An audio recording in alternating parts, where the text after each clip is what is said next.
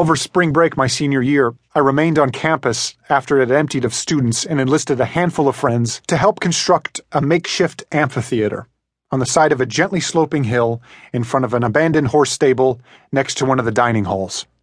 I was attempting to replicate the Theater of Dionysus, the ancient amphitheater that still sits on the south slope of the Athenian Acropolis. We purchased plywood from a local lumber yard and built a dozen long, narrow benches which we drove into the soft, rain-soaked earth with rubber mallets. The dilapidated stable served as the skene, the building that stood behind the stage in many ancient Greek amphitheaters, and a raised wooden platform at the bottom of the hill set the playing area apart from the orchestra, a semicircular patch of earth where members of the chorus would dance and sing. We rented a light board and some par cans from a theatrical supply store in Columbus, Ohio, and hung the lights from towering metal pipes as well as from trees. Though it was certainly a gamble to stage anything outdoors in April, let alone at night, given the likelihood of rain, winds, and plummeting temperatures, it was the latest in the semester I could feasibly push the production before final exams and graduation. For my senior project, I had written a new translation of Euripides' Bacchae, a play that dramatizes the arrival of Dionysus, the god of wine, ecstasy, and intoxication, in the ancient city of Thebes, and portrays the wide swath of destruction left in his path. The play premiered at the Theater of Dionysus in 405 BC, after Euripides' death. In the play,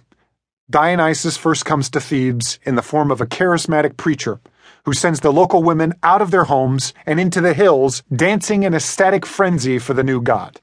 He then spars with an untested king, a puritanical young man, and a phoebe, or late adolescent, named Pentheus, who attempts to imprison the preacher and his foreign followers, the Bacchants, for inciting disorder in the city.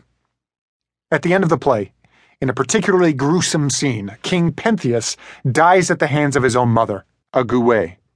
who hunts him down and, along with her sisters, rips him to pieces with her bare hands in a hallucinatory state, mistaking him for a mountain lion. In the span of one day, the seemingly indiscriminate violence of the god of intoxication levels Thebes, sparing no one. As the culminating event of my time in college, I directed a fully realized production of the Bacchae in the ersatz theater. I conscripted a motley assortment of philosophy, anthropology, classics, and religion majors to perform it, along with a local hippie drum circle replete with tom-toms, African djembes, and an Australian didgeridoo, a low vibratory tube-like instrument that we employed at key moments to underscore the numinous presence of the god. In ancient productions of Greek tragedies, actors portraying Olympian gods were often hoisted in a towering crane, or Deus Ex Machina, god from machine, high above the Athenian crowd in order to deliver dramatic speeches at the end. In my production, a low-riding light blue Buick Skylark was to serve that function. When the god appeared in his divine form at the end of the play, he was to slowly roll into the orchestra with a throng of Bacchants, bouncing in the back seat to the bump and thrum of low bass tones vibrating through black-tinted windows. As luck would have it, on opening night, minutes before the audience began to arrive, the actor playing Dionysus got stoned and accidentally locked his keys inside the machina, which happened to be parked directly in front of the stage, rather than behind the stable where it belonged. I had to call AAA to have a tow truck driver come shock open the electric locks so that we could start on time. Thankfully, we did. The audience arrived and huddled under wool blankets, smoking cigarettes and passing around jugs of cheap red wine, shivering in the frigid night air and illuminated by the flickering ambient light of tiki torches.